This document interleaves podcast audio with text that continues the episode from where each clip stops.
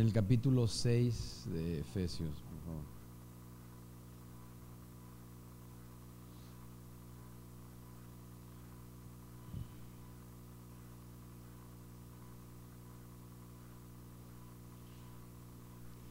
Y vamos a dar lectura desde el versículo 10 hasta el verso 20.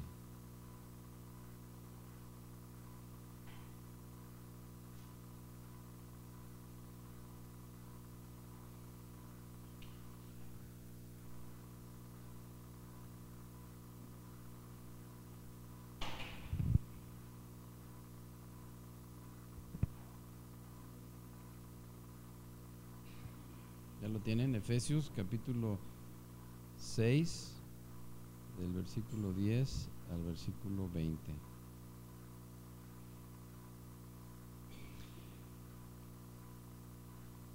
Aquí dice como título la armadura de Dios. Algunas Biblias no traen esos títulos o subtítulos.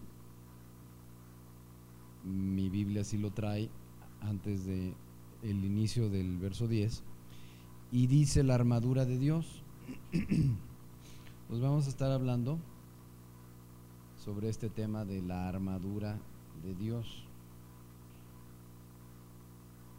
Voy a leer de, del 10 hasta el 16. Dice, por lo demás, hermanos míos, fortaleceos en el Señor y en el poder de su fuerza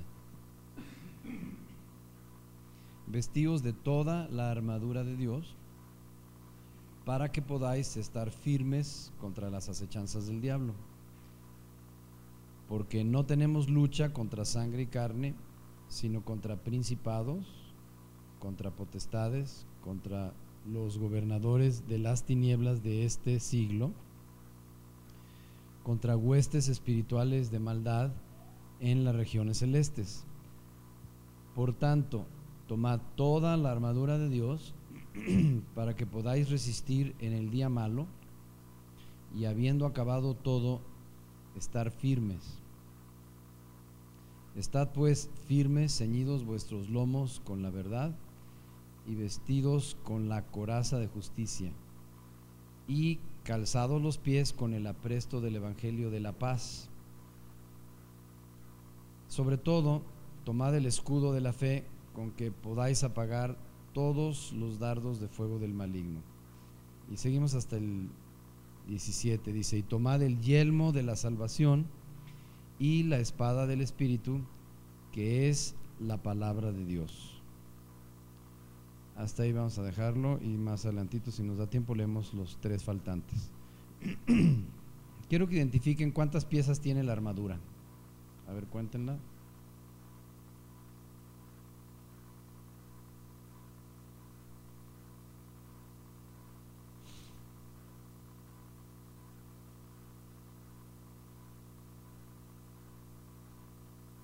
¿Ya? ¿Cuántas piezas tiene esta armadura mencionada en estos versículos que acabamos de leer?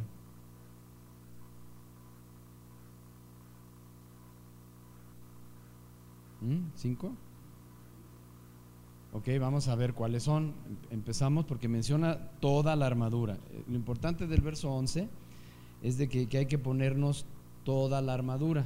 O sea, de nada sirve que te pongas la mitad o una parte de la armadura, sino lo que indica aquí el versículo 11 que cuando se ponga uno la armadura, que se asegure de, de que uno está poniéndose o vistiéndose de toda la armadura. Eso es lo importante. si me falta o me llegara a faltar una de esas piezas que integran la armadura, entonces estoy exponiéndome porque mi armadura no va a estar completa.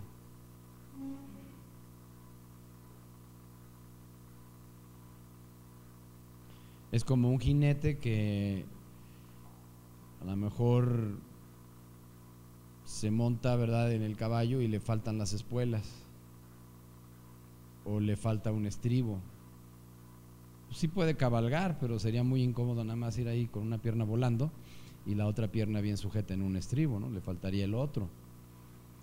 O que le faltaran las riendas al caballo. Entonces tiene la silla, pero no tiene las riendas. Necesita todo el equipo que se emplea, ¿verdad?, para montar un caballo. Entonces un jinete necesita estar con su equipo completo. Y así en todo, el cristiano necesita uno reconocer que hay una guerra espiritual. Porque no mencionaría una armadura si no hubiera una guerra. Si está mencionando la armadura es porque hay una guerra, una lucha espiritual que todos tenemos que combatir. Y es como, para poner un ejemplo, si yo le dijera a alguien, mira, te voy a equipar para un trabajo y necesito que tengas la vestimenta adecuada, entonces lo visto como esquimal. Lo forro con pieles, le pongo una chamarrota de esas de cuero pesadas, con, por dentro con su forro de peluche, su capucha, sus botas para la nieve, sus guantes térmicos y ya es todo un esquimal. Y entonces ya lo equipé y le digo, ok, ahora te voy a mandar a Acapulco. Pues, así como usted se ríe, así se reiría esta, esta persona. entonces, ¿para qué me equipaste con este equipo si no me va a ser útil allá donde me mandas? O sea, si lo voy a mandar a Acapulco, entonces sale sobrando ese traje, ¿verdad? Solamente que lo mandara al Ártico, entonces sí, le va a ser de mucha utilidad. Entonces, si menciona la armadura en Efesios capítulo 6, es porque nos van a mandar a la guerra, sino para qué nos equipan con una armadura. O sea, saldría sobrando, no tendría caso que pensemos se gastara en un equipo, volviendo a mi ejemplo, si no lo va a utilizar ahí en Acapulco. ¿Para qué me, pongo a gastar en la chamarra de cuero, en, todo lo que implica, ¿verdad? Un traje de esquimal, la capucha, los guantes, las botas, entonces ya todo el gasto que hice en el equipo, pues va a ser infructuoso si lo mando a Acapulco, o sea, no, lo va a utilizar ese, e, e, e, ese traje de esquimal en Acapulco. Entonces, pues asociando un poquito este ejemplo que les acabo de poner, si está mencionando una armadura es porque hay una guerra, es porque nos va a mandar a la guerra, si no, entonces ¿para qué la armadura? Entonces, como punto principal, necesitamos como cristianos entender que hay una guerra espiritual que librar. Y es de todos los días. Entonces, la, armadura tiene que ponerse completa, porque de nada, volviendo al primer ejemplo que utilicé, de nada le serviría a un jinete tener un estribo. Mejor sin estribos y a pelo. Si va a tener la silla a medias, pues mejor sin silla y montar a pelo. Pero si es un jinete que de veras se dedica a eso, a montar, pues la montura tiene que estar completa. Y el vestido de acuerdo a su trabajo. Entonces comienza, vamos a ver si son cinco elementos los que integran la armadura. en, este pasaje, ¿cuál es el primer, eh, este, vamos a llamarle el primer integrante de esa armadura? ¿Cuál viene siendo? ¿Eh? No les escucho. Ok, entonces habla de proteger los lomos. Recuerda que el verso 13 dice que hay que vestirse de toda la armadura. Entonces vamos a analizar de qué se compone toda la armadura en su totalidad. Y dice en el versículo 14, primero menciona los lomos. Ok. Y habla de este verbo, es un verbo antiguo que ya casi hoy no se utiliza, es el verbo ceñir o ceñirse.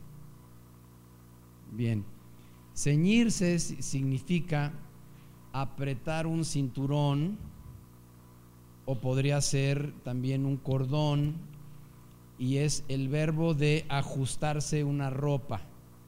Eso, es lo que implica el verbo ceñir, es ajustarse la ropa. En la antigüedad se ceñían para tres cosas.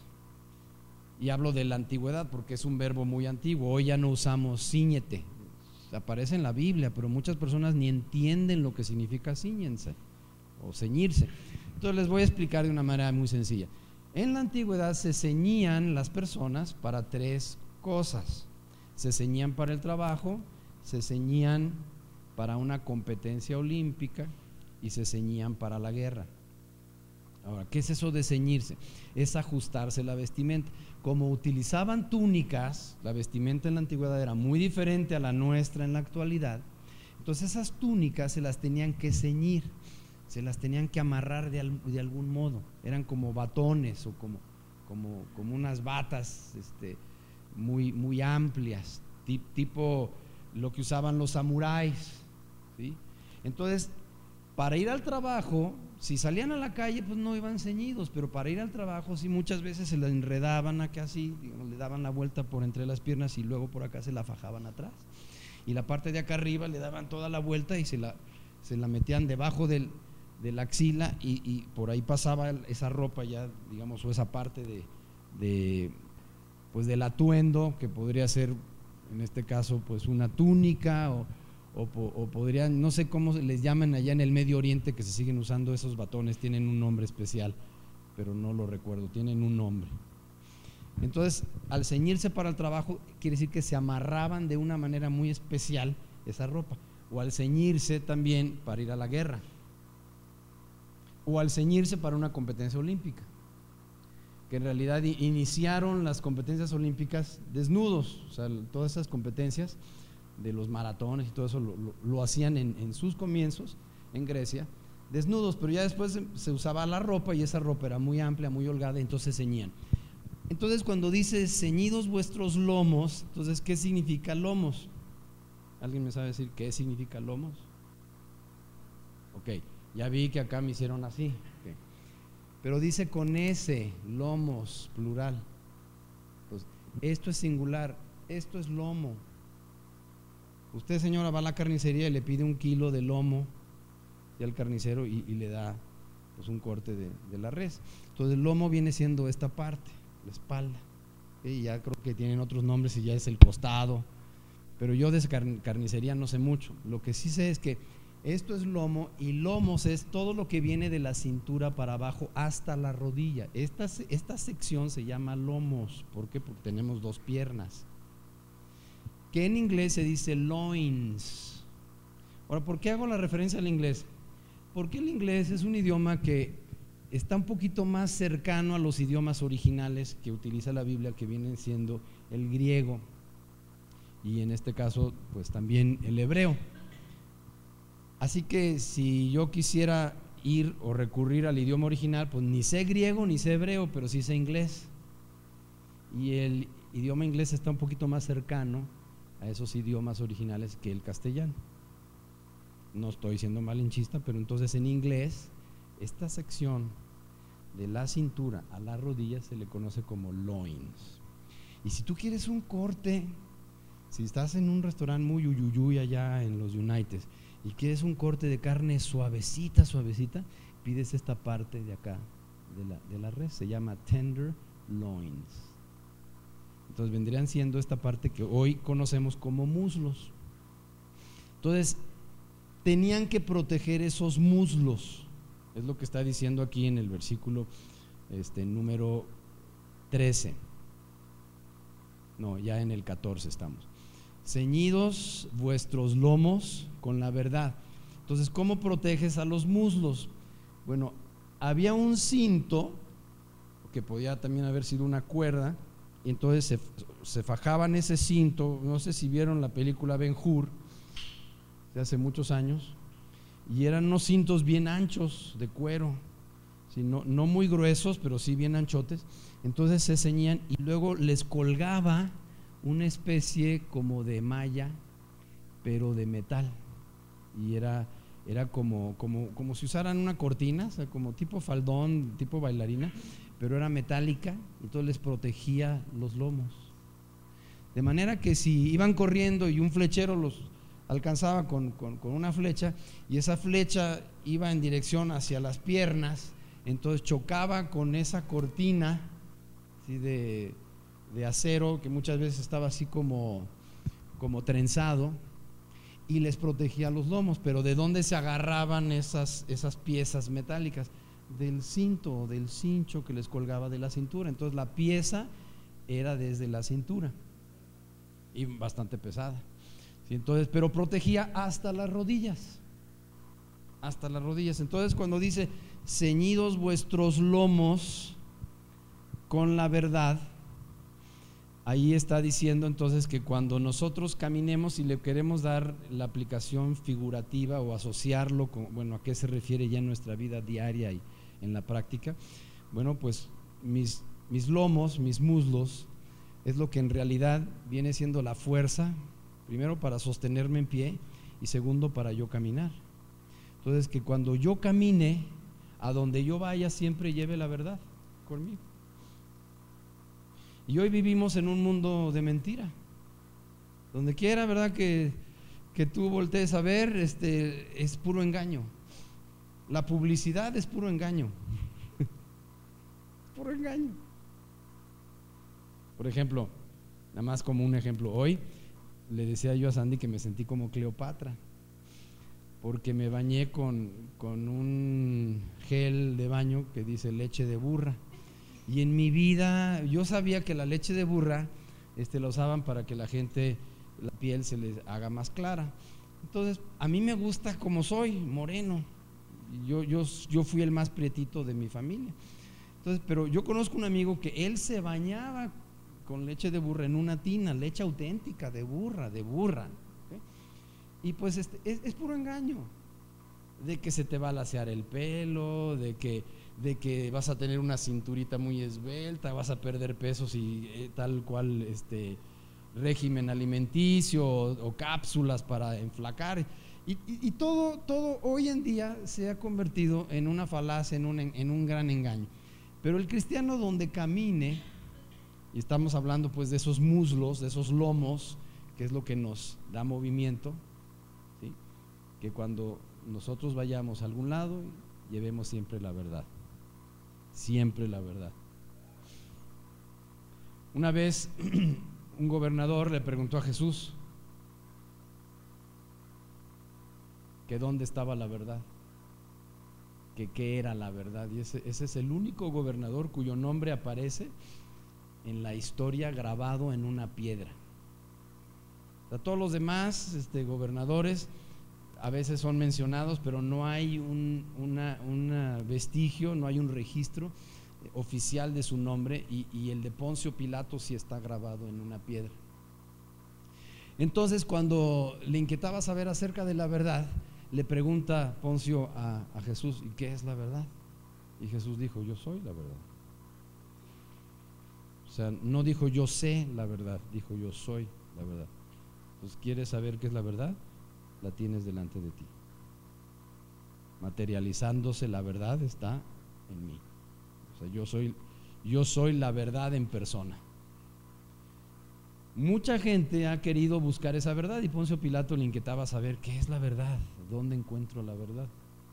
Ya han muchos autores escrito acerca de la verdad o queriendo buscar o queriendo hallar la verdad. Pero Jesús no dijo yo sé la verdad o yo conozco el camino para conocer la verdad. Él dijo yo soy. No dijo yo sé, dijo yo soy la verdad. Entonces, cuando nosotros nos ponemos esa armadura y ceñimos nuestros lomos con la verdad, entonces, cuando alguien está tratando con un cristiano, verdaderamente cristiano, no hay problema que le vaya a transar, porque ese individuo le va a hablar con la verdad. El trato que haga con ese individuo va a ser un trato honesto, va a ser un trato formal. Yo recuerdo hace años que compré una casa y tuve que buscar una inmobiliaria y había muchas que se anunciaban en, el directorio y en el periódico, pero entre esos anuncios vi uno que de un japonesito que llegó a vivir allá esto fue hace muchos años en Hermosillo, Sonora, que yo compré casa. Y, este, y él se anunciaba como Taquico, ese era el nombre, no sé si su nombre real o si era su apellido, pero decía Taquico la ley. Ese Taquico era su nombre, como yo Miki, él era Taquico, Taquico. Pero decía Taquico la ley y así lo conocían. Y ese era el nombre de su inmobiliaria. Y un día pregunté, ¿por qué con la ley? Porque su palabra es ley. Y, hemos oído hablar, ¿verdad? Yo por lo menos he escuchado mucho, sobre todo en los pueblos, de que antes no se usaban los contratos, porque la palabra era ley. Era ley. Le di mi palabra. Y hasta chocaban las manos, decían, ok. Entonces, a la hora de que se daban la mano, ¿sí? Entonces quedamos en ese trato, sí. Y te firma algún papel. No, no es necesario. Con tu palabra es suficiente. Hoy ya se perdió todo eso. ¿sí? ¿Por qué? Porque pues ya, ya la gente ya no, ya no le da importancia a la palabra. Bueno, yo tengo un padre espiritual que dentro de un par de meses va a cumplir 90 años. Y una de las cosas que yo aprendí de él es de que tu palabra tiene que valer. Si tu palabra no vale, entonces tú no vales nada. Si yo te digo que a las 10 y llego a las 11, entonces ya valió mi palabra. Entonces, Ceñidos vuestros lomos con la verdad significa que la gente pueda confiar en que donde tú vayas, llevas la verdad. Ahora, la siguiente parte de la armadura, ¿cuál es? Estábamos en el verso 14. A ver, díganme ustedes cuál es, la número 2. Ok, entonces ya protegimos los lomos, que son los muslos, ya entendimos que son lomos, es diferente al lomo. Los lomos es lo que viene de la cintura hasta la rodilla. Okay, esta parte de mi cintura hacia abajo ya está protegida, solo hasta la rodilla. Pero de mi cintura hacia arriba no está protegida. Entonces necesito una coraza. Una coraza. Y esa coraza también era metálica. Entonces agrégale más peso a la armadura. Entonces en el mismo verso 14 eh, al final dice vestidos con la coraza de justicia. Entonces eso es lo que protegía el corazón si ellos iban sobre un caballo y los flecheros lanzaban las flechas, entonces su corazón estaba protegido porque no penetraba gracias a esa coraza. Ahora ya después, este, en tiempo de guerra, pues conocemos todos esos, ah, por, los museos, esas corazas metálicas, casi casi parecía como Robocop, ¿no? El, el soldado, o sea, este, Conocemos, ¿no? esas armaduras donde la coraza pues era, era como, de, como la coraza de una tortuga, ¿no? Inclusive se la ponían al caballo también. Yo he visto corazas para. Sí, era como un chaleco blindado, pero de una sola pieza. Pero en, más en la antigüedad, esas corazas eran igualitas a las de esos, esas cintos que tenían esos, esas este, como tiras metálicas colgando. y igualito nada más que era era, era algo que se ponían como chaleco y también era metálico, pero, pero no era de una sola pieza. Este, la coraza como tipo caparazón de tortuga, sino eran esas tiras metálicas muchas veces en, este, trenzadas entre ellas, entonces les protegían. No sé si conozcan, si han ido a alguna carnicería de esas modernas, donde cuando están haciendo los cortes se ponen unos guantes metálicos de ese tipo. Son flexibles esos guantes, son de metal. De manera que ahí pues no se pueden rebanar, si se descuidan tantito, pues no les pasa nada, ningún dedo, no se lo, no se lo vuelan. ¿Por qué? Porque están protegidos por esa malla metálica. Entonces era una especie de malla que usaban para proteger el pecho. Y el problema es que a veces esa pieza se amarraba por atrás y la parte de atrás no quedaba muy bien protegida. O sea, se amarraba, la parte de enfrente sí quedaba bien protegida, pero tenía como unos especies de, de conectores, tipo como corsets de las mujeres también, en la época victoriana. Entonces, no quedaba totalmente protegida la espalda, pero no había problema, por lo menos para el cristiano porque el cristiano no retrocede. Si yo voy en esta dirección y de repente, pues ya no voy a la congregación, ya no voy a orar, ya no voy a leer mi Biblia. Entonces en ese momento lo que estoy haciendo es dar una media vuelta, le estoy dando la espalda a Jesucristo y me estoy regresando hacia el mundo. Y entonces estoy exponiendo mi espalda al enemigo. Pero mientras vaya yo de frente y tenga al enemigo de frente, nunca le voy a dar la espalda al enemigo. Entonces, solamente que llegue y me ataque por la espalda, pero si llegue y me ataca por la espalda es porque yo ya le di la espalda al enemigo. Y la Biblia dice que el cristiano, eso viene en Proverbios, a ver quién recuerda este versículo, habla de un animal que nunca retrocede. Proverbios, los, los escribe Salomón, los proverbios. Y él fue rey, pero, pero le gustaba mucho la botánica, escribió mucho sobre las plantas, le gustaba mucho también la zootecnia, escribió muchísimo sobre los animales. Y describe un animal, dentro de todo, describe a los conejos, describe a las zorras, describe a las hormigas, describe a, a las aves, pero describe un animal que nunca, nunca, nunca, jamás da la espalda. ¿Cuál es? No le soplen nadie por, acá. ¿eh? ¿Quién dijo? El león. A ver, búscamelo en la Biblia si la traes. Está por ahí al final de los proverbios. Ok, ahí, ahí les va. Yo lo voy a encontrar en proverbios. Si traen su Biblia, está al final. Y me, me gusta mucho lo versátil que, fue Salomón al escribir. 30, 30. ¿La quieres leer, por favor?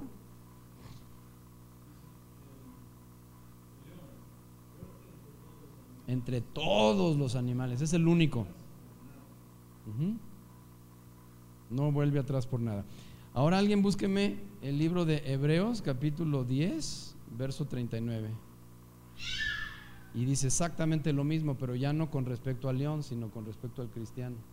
Hebreos 10, 39, ¿qué dice?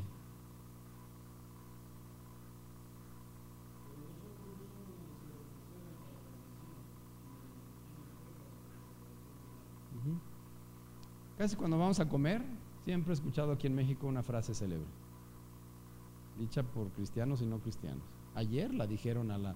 La comida estaba programada para las dos y, este, y dieron las dos y media y no había comida, y dieron las tres y no había comida, y dieron las tres quince y llamaron a la comida. Yo ya me estaba desvielando del hambre.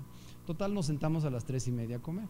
Pero ¿saben qué dijeron ya para reunir a todos los que la gran mayoría estaban en la alberca, otros estaban jugando fútbol y ya habían hecho el primer llamado. Ahora vuelvo otra vez a, usar un ejemplo de mi padre espiritual. Él, él, dice este dicho. A ver si me acuerdo y lo, y lo digo tal como él lo dice a la misa y a la mesa una vez se avisa. O es a la mesa y a la misa. empieza diciendo la mesa. A la mesa y a la misa una vez se avisa. No sé dónde aprendió ese dicho, pero cuando él dice a comer, y yo lo conozco desde que yo tenía 10 años de edad y tengo 58. Entonces, si yo estoy en su casa, y es mi casa, siempre he tenido llaves de esa casa, y he vivido en diferentes épocas de mi vida en esa casa, entonces cuando el jefe de la casa, que se llama Wayne Myers, le dicen el hermanito Wayne. Cuando él dice a comer, si no tienes los zapatos puestos, no te los pones. Vas como estás descalzo. Si no te has lavado las manos, no importa, vas sin lavarte las manos y te sientas. Si estás en el segundo piso, le brincas y le vuelas los escalones, porque cuando él se sienta a la mesa, todos se sientan a la mesa. Una sola vez se avisa. Bueno, pues ayer avisaron como cuatro o cinco veces, ¿no? Total que pues yo fui y ya me senté, pero ya me senté y me reí cuando alguien dijo esta frase. Bien famosa, a ver, ¿cuál crees que sea? Se usa mucho para cuando ya se llama comer. Ayer la dijeron. Al ataque, mis valientes. ¡Pum! Entonces ya todo el mundo, y ya una barbacoa riquísima. Entonces, cuando ataca un, un pelotón, ¿sí? Van a la vanguardia. Y debe de haber realmente una estrategia militar bien planeada para que no les vayan a hacer una emboscada por la retaguardia. ¿Por qué? Porque muchas veces si te ataca el enemigo por la retaguardia, pues te puede dar en la torre. Porque casi siempre cuidamos la vanguardia, pero la retaguardia no. Y ese era el problema con esa armadura, que estaba bien diseñada para la parte de enfrente, pero no para la de atrás. Pero para el cristiano no hay problema. El cristiano, no, nosotros, dice ahí, no somos de los que dan la espalda al enemigo. De los que vamos al ataque, mis valientes, y después, ay, no, siempre no. Y cuando le das la espalda al enemigo, pues ahí te mata. Ok, la tercera parte de la armadura, ¿cuál es? Volviendo ahí a Efesios 6. Entonces ya vimos que la coraza, ah, me faltó decir, la coraza es de justicia porque está cubriendo tu corazón. Y tu corazón ya, ya debe de ser un corazón justo. No, no por tus propios méritos, sino por la justicia de Jesucristo, el único justo. Entonces ya fuiste lavado con su sangre. Entonces cuando un cristiano avanza, cuando tiene tratos con alguien, ese trato no nada más va a ser con la verdad, sino va a ser con toda la justicia del Evangelio. Entonces, este, ¿me vendes tu terreno? ¿Cuánto pides por él? No, pues que 200 mil pesos. ¿Ok? Y ya lo evaluaste. Sí, aquí está, mira, la evalúo. ¿Y qué dice? 180 mil, pero pues yo, yo sé que ese es un valor catastral y yo le estoy aumentando 20 mil. No, pues te ofrezco 150. Ya depende de la persona que me diga, pues ni tú ni yo. Pero si yo le ofrezco 150, ¿dónde está la coraza de justicia? ¿Dónde está el ceñir mis lomos con la verdad? Estoy abusando de mi hermana. Ahora, si ya vi el avalúo y el avalúo dice 180 y ese es catastral y ella me está pidiendo 200, 200 es lo justo. Ahora que si ya es mi prima hermana y me dice está bien, pues callitos con los 150 y sabes qué, los otros 30 me los vas a dar en abonos, ¿sí? de 10, 10 y 10. Es un trato justo, pero cuando el cristiano no tiene esa armadura, luego, luego la gente se da cuenta, es un chanchullo, es un deshonesto, es un abusivo. Pues, ¿Dónde está esa coraza de justicia? ¿Dónde está el ceñir tus lomos con la verdad? Entonces, oye, no estás caminando con la verdad. No traje ahorita mi cartera, se me olvidó, pero si tú vas manejando y ves una patrulla y ves un motociclista y ves que hay un resguardo militar, un retén, y te empieza a latir el corazón, es que algo está fallando ahí. Si te empieza así a dar como que la chiripiorca, pues oye, ¿por qué? Porque no andas bien, porque no estás en regla, porque tus documentos ya están vencidos, porque ni tarjeta de circulación traes, porque ni licencia de manejo traes. Porque a lo mejor ni siquiera verificaste el carro. Entonces, ¿dónde está la verdad? Y, si eres patrón y tus empleados no les pagas todo lo que es de ley, ¿cómo le, cómo le llaman las prestaciones de ley? Entonces, ¿dónde está la verdad? ¿Dónde está la coraza de justicia? Ahora, si pasemos a la tercera herramienta, porque ya el tiempo está volando, digo, la tercera parte de la armadura. Ok. Entonces ya protegimos de la cintura para arriba, aunque no muy bien protegida nos quedó la espalda, por lo menos en como, como solían fabricar esas armaduras en la antigüedad. Ahora nos falta el calzado. Dice, el calzado eh, eh, eran unas botas que muy, muy anteriormente eran sandalias, pero le llama el apresto del Evangelio. Entonces, calzados vuestros pies con el apresto del Evangelio, quiere decir que nosotros tengamos esa urgencia, eso significa presto, cuando, cuando algo apremia, el apresto del Evangelio, la urgencia de compartir el Evangelio con alguien más. Señor, dame la licencia de llegar con mi primo, de, de buscar a mis parientes, a mis amigos, a mis compañeros y compartirles de ti. Hoy en la mañana estábamos platicando Gustavo y yo y yo le decía que, bueno, yo cursé un instituto bíblico hace ya muchos años y tuve clases con unos maestros tremendos, muy ungidos, entre ellos el director del instituto, y él decía, nos enseñaba algo, decía, Dios te ha salvado por dos propósitos.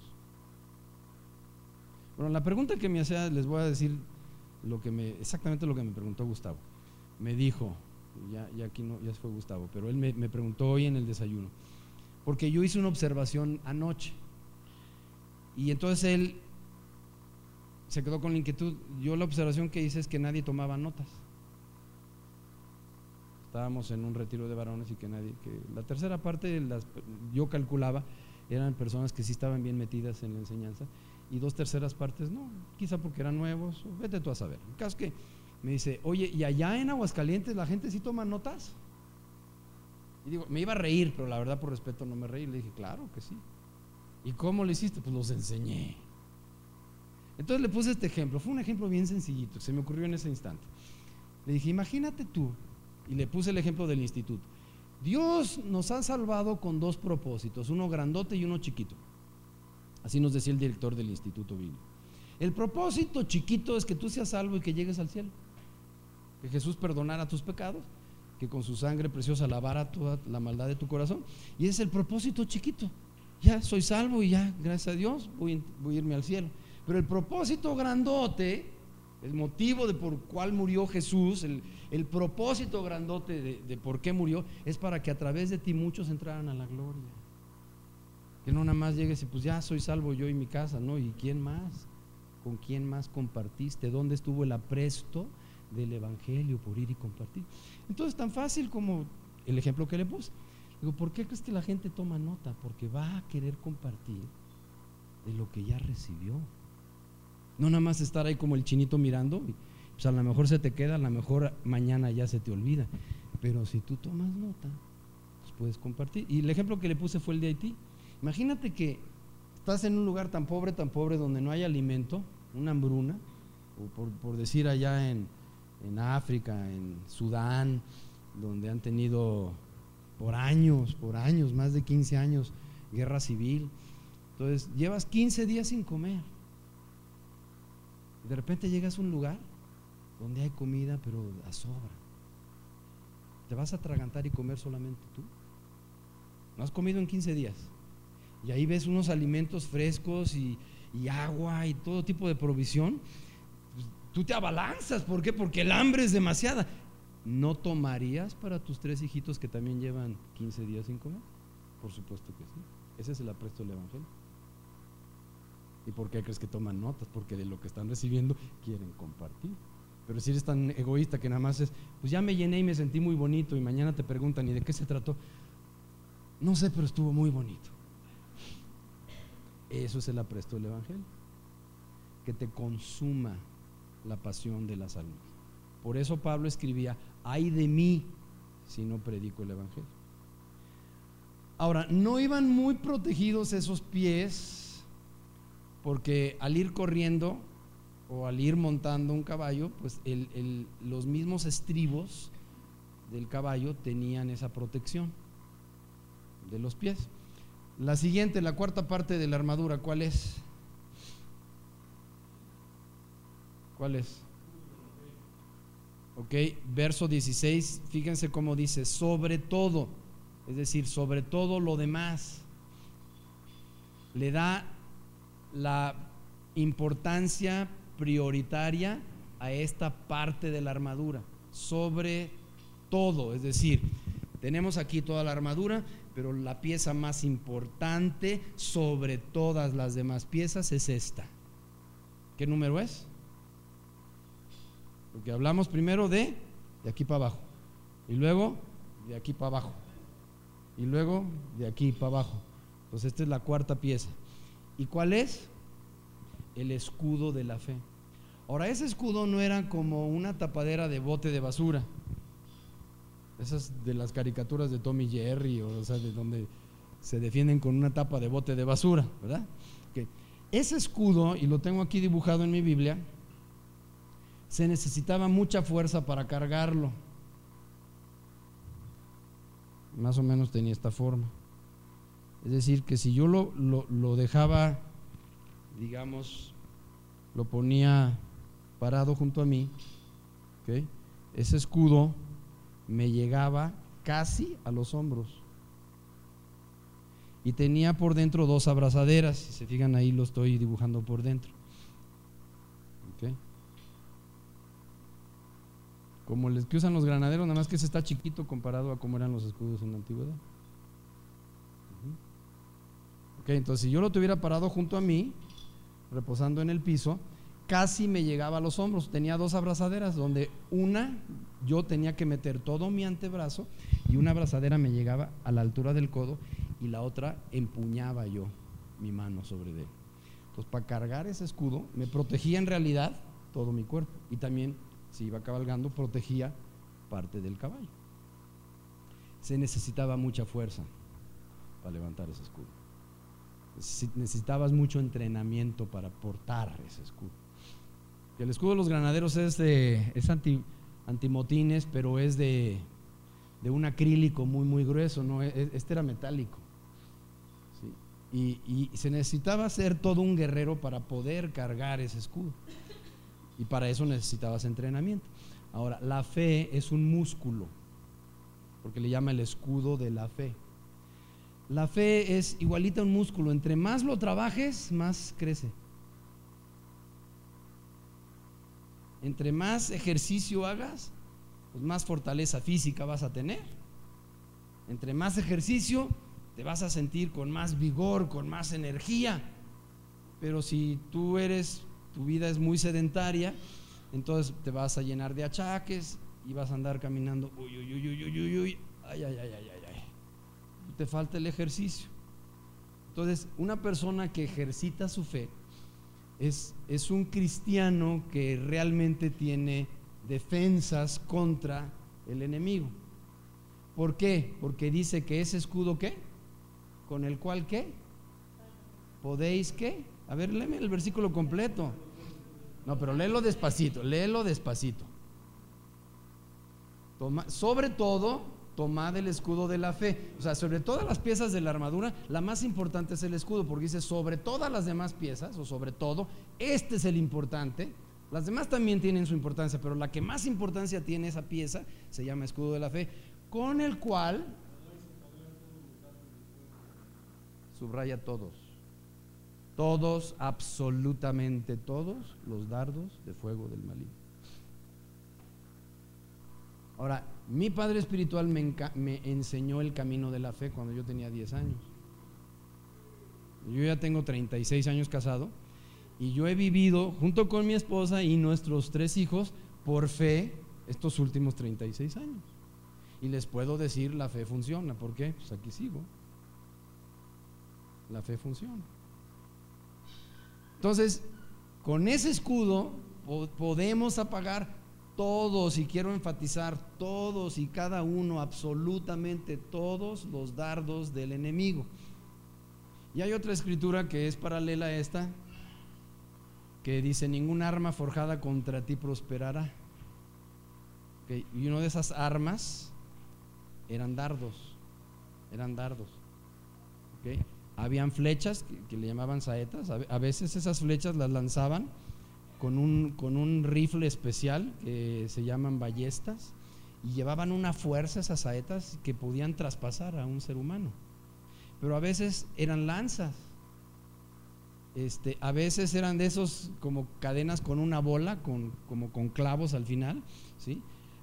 y a veces eran dardos, a veces eran jabalinas o lanzas a, veces eran como machetes o marros, entonces, pero uno de esos que eran lo, más eficaz, lo más eficaz que usaba el enemigo, eran dardos, porque eran como misiles pequeños. Lo que hoy en día podemos comparar a balas. ¿Sí? Digamos, este, pues, un dardo sería el equivalente hoy a una bala, de un rifle de esos de alto alcance. Entonces dice, y aunque te tire de balazos el enemigo, estás protegido con ese escudo. Porque pues, si me llegaba a los hombros, pues nada más con agachar la cabeza. Ahora, ¿cuál es la quinta pieza de la armadura? ¿Qué me falta por proteger? La cabeza. Ahora, espérame tantito. Me falta por proteger la pieza más importante del soldado. ¿Ok? Y para eso necesito un yelmo. Yelmo es una palabra antigua que hoy en día no la usamos la que usamos es casco. Ahora háblame del casco. ¿Cómo dice? Toma del qué? El casco.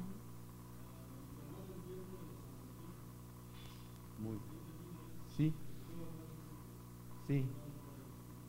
Nos falta otra parte de la armadura, que vendría siendo la sexta, la sexta, sí. Bien, entonces, y última creo, la sexta y última. Entonces es Hebreo, Efesios 6 y seis partes de la armadura, que componen el total. Entonces nos faltaba proteger del cuello para arriba. Ese yelmo, ese casco, no era un casco como de motociclistas, era un casco que tenía una parte frontal y que bajaba hasta los labios, así terminaba aquí, arribita de los labios. Entonces te protegía la parte frontal, tenía, tenía claro, este, la, sección estaba ancha, pero no te bloqueaba la vista. Entonces era como una especie de, de tira metálica que bajaba aquí así y te protegía la parte frontal de la cara y luego te protegía el cuello, bajaba hasta acá atrás, hasta los hombros. Entonces era, era un señor casco. ¿Quieren nada más que veamos tantito? Vámonos aquí al Antiguo Testamento porque me acordé de algo que se me hace importante. Eh, ¿Cómo era la armadura de Goliat? Vámonos ahí a, a ver poquito cuando nos habla de, de Goliat en el capítulo, déjenme lo encuentro, si alguien lo encuentra antes que yo. Samuel es primera de Samuel en el capítulo 17, ¿ok? Primer libro de Samuel, capítulo 17. Y ya el tiempo casi se nos acaba. Gracias. Primero vamos a ver desde el 4. Salió del campamento de los filisteos un paladín, esto significa un líder, un líder, un paladín, el cual se llamaba Goliat de Gat, él provenía de esa región llamada Gat, y tenía una altura de seis codos y un palmo. Codo era la medida como se usaba en ese tiempo una medida lineal, como hoy en día conocemos como la medida del pie, que nació en Inglaterra, y de la pulgada. ¿De dónde venía? De la pulgada, del pulgar del rey y de la pata del rey. Entonces el rey medía un terreno y decía, pues fueron cinco patas mías, o sea, cinco pies. Y hasta la fecha se sigue usando esa medida. Claro que en, esta parte del mundo se usa el sistema métrico decimal, pero todavía en Estados Unidos se usa las patas del rey y el dedo gordo de su pulgar. Bien, antiguamente, estamos hablando de siglos y siglos atrás, se usaba el codo del rey, de su pulgar a su codo, y medía exactamente 45 centímetros. Vamos a dejarlo en medio metro. Pero la medida precisa era 45 centímetros. Entonces, ¿cuánto medía? Ahí un palmo era la extensión de su mano, su palmo. Yo todavía sigo midiendo así. A ver, vamos a ver para colgar bien este cuadro. Una, dos, tres, ok. ¿Cuánto mide? Una, dos, tres, cuatro. Y así yo todavía sigo midiendo. Mi padre era decorador y, él también medía así. Esto es un metro. Claro que hay que atinarle bien porque de repente uno da una zancadota, pero yo ya tengo bien medidito el metro. O hay quienes de la nariz estiran así. ¿Se han visto? Esos marchantes que agarran un metro, dos metros. Ya lo tienen bien medidito de su nariz. Bueno, el palmo era la extensión de la palma de la mano, y el codo eran 45 centímetros. Entonces yo ya saqué justito, exactito cuánto medía y eran 2 metros con 92 centímetros. Era un monote de casi 3 metros. O sea, por 8 centímetros, que es nada, medía esta altura, que es la distancia entre un techo y un piso hoy en la construcción moderna. Entonces este fulano no cabría aquí. Aquí Goliat no hubiera cabido. Bien. Ahora, veamos, verso 5 traía un casco de bronce en su cabeza, llevaba una cota de malla, que ese es el nombre de la de esa como chaleco, se llama cota, ¿ok? Y era el peso de la cota cinco mil ciclos de bronce, ¿ok? Esta era la cota, lo que hoy en día vamos a llamarle chamarra, ¿no? Claro que si estoy ceñido para la guerra, esta va a ser metálica. A ver, pésala. Está pesadita porque es de cuero. Sí pesa, ¿verdad? Si fuera gabardina, pues no pesara tanto. Pero sí, sí pesa. La chamarra de Goliat. Yo ya saqué cuánto, cuánto pesaba. Aquí, dice que era su cota de 5000 ciclos de bronce. Eso equivale, nada más para que sepas, un ciclo equivale a 11.4 gramos. Y, me, y pesaba su, su chaleco, su chamarra, 5000 ciclos. Entonces tú multiplica 11.4, que es lo de un ciclo, por 5000 y te da 57 kilos. Nada más la chamarra. Imagínate cargar 57 kilos, que tu chamarra pesara. ¿Cómo llegarías de la oficina? pues era un monote. Entonces, la armadura pesaba y tenías que ser todo un verdadero guerrero para poder portar esa armadura. Ahora, dice, verso 6, sobre sus piernas traía greba de bronce, ya hablábamos, aquí le llama greba, era como una especie de, faldita, y jabalina de bronce entre sus hombros. Aparte de la jabalina llevaba una lanza. Y dice, la lanza era como un rodillo de telar. Entonces, imagínate, le decían el manotas, seguramente. ¿Sí? El palo de su lanza, el palo de su lanza era como un rodillo de telar. Los rodillos de telar son de 25 centímetros de diámetro. Los rodillos de un telar. Ese nada más era el palo de su lanza. Y luego dice, tenía un hierro, su lanza, que pesaba 600 ciclos de hierro, que son 7 kilos, nada más la pura punta de su lanza, 7 kilos. Pues quién no le iba a tener miedo. Terminemos entonces, ya protegimos, ceñiendo nuestros lomos con la verdad, donde camine el cristiano debe de llevar la verdad. La pieza de arriba de la cintura ese, era malla de justicia, un chaleco que te protegía, y el cristiano siempre tiene que tener un trato justo, hablar siempre con la justicia, siempre vivir dentro de la justicia, buscar el reino de Dios y su justicia. Si dice un versículo así, ¿dónde está? Es Mateo 6, 33. A ver, búscalo.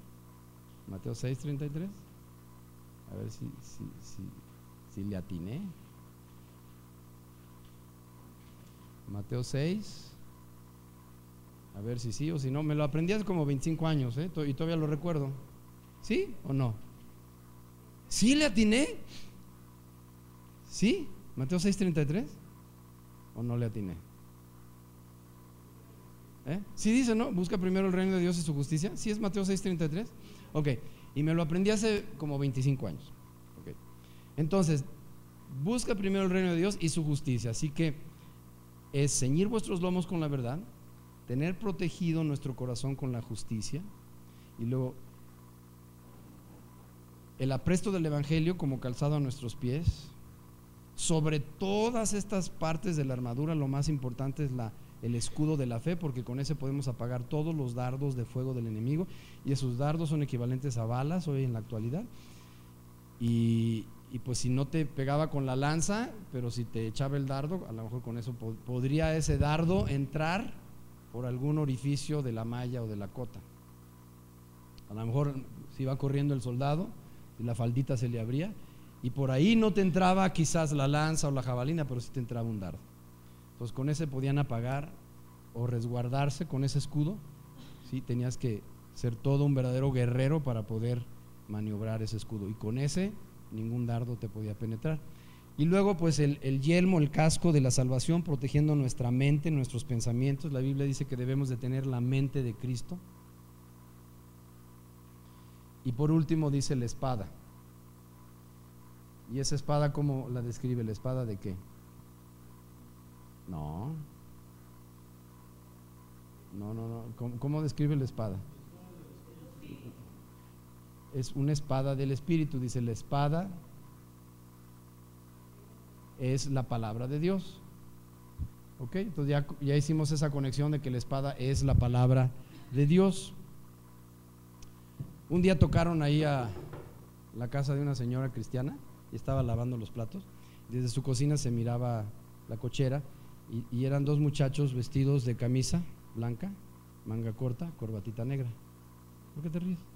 Ah, ya sabes quiénes son. ¿Tú ya conoces la historia? No. Entonces, señora, venimos a decirle que no sé qué, y a ver, y, luego, luego vio que el símbolo de, una torre de vigía, que en inglés es watchtower, y en el español es, ¿qué? Alguien que está desde arriba viendo desde una torre se le llama ¿eh? vigía o atalaya. Entonces, ah, luego, luego, las de la atalaya. Entonces la señora dijo, no, miren muchachos, yo tengo un mensaje más importante que el que ustedes me traen.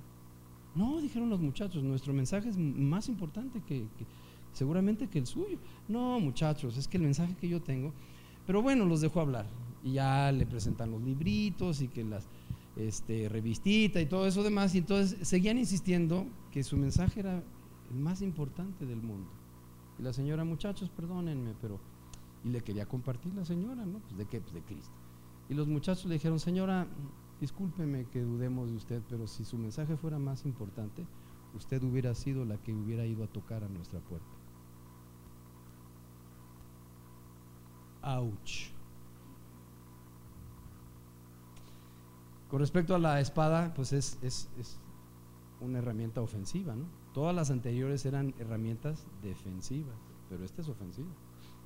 Todo lo que describimos de la armadura, 1, 2, 3, 4 y 5, son defensivas, pero nos falta la ofensiva.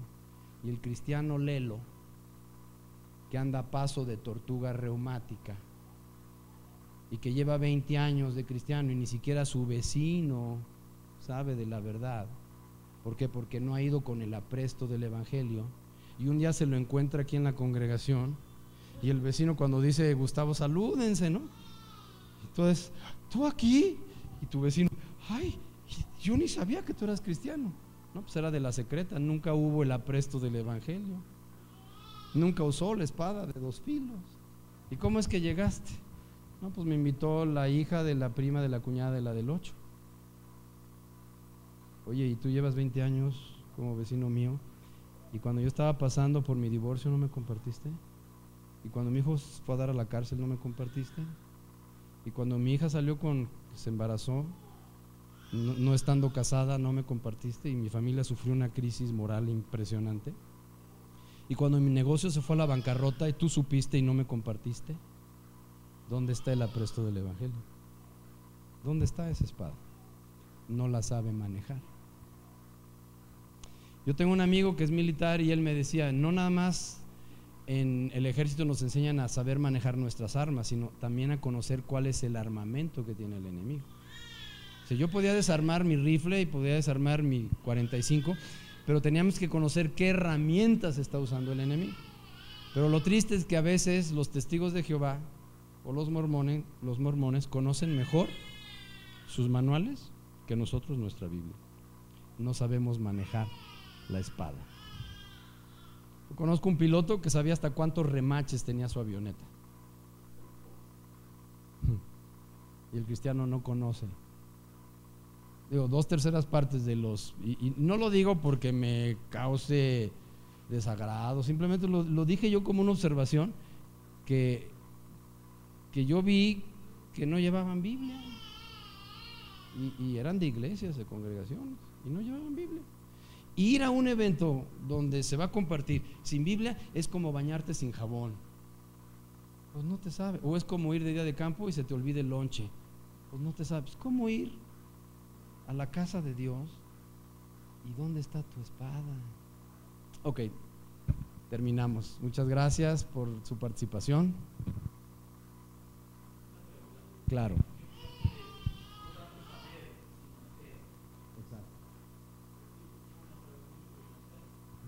Eh, bueno, es que acabas de llegar, pero esto estuvimos hablándolo al principio. Bienvenido, bienvenido, eres bienvenido. Hablábamos de que el gobernador le pregunta a Jesús, ¿la verdad? ¿Qué es la verdad? Y él ya les había enseñado a sus discípulos, yo soy el camino, la verdad y la vida. Hay una diferencia entre ser y saber. Como decía Shakespeare, to be or not to be cuando el ángel Gabriel llega con esa doncella y le anuncia, para empezar no era arcángel, sino era el ángel Gabriel, le dice, salve, que primero era el saludo que se usaba en la antigüedad. ¡Ay, qué susto! Entonces ahí estaba el ángel. Muy favorecida. ¿Yo? O sea, como quien dice, te sacaste la lotería por, por cambiar esa frase y actualizarla. Muy favorecida, o sea, qué bárbara. ¿Sí? Va a venir un galardón impresionante sobre ti. Saliste agraciada, muy favorecida. ¿Yo por qué? el Señor es contigo. Así dice la Biblia. No le dijo Gabriel, el Señor está. El verbo ser y el verbo estar son dos verbos diferentes. ¿Por qué es? Porque ya lo tenía dentro. Al Hijo de Dios. El Señor está contigo sería hasta al lado, hablando de preposiciones, ¿sí? enfrente, atrás, al lado, pero no estaba en ninguna preposición, estaba dentro.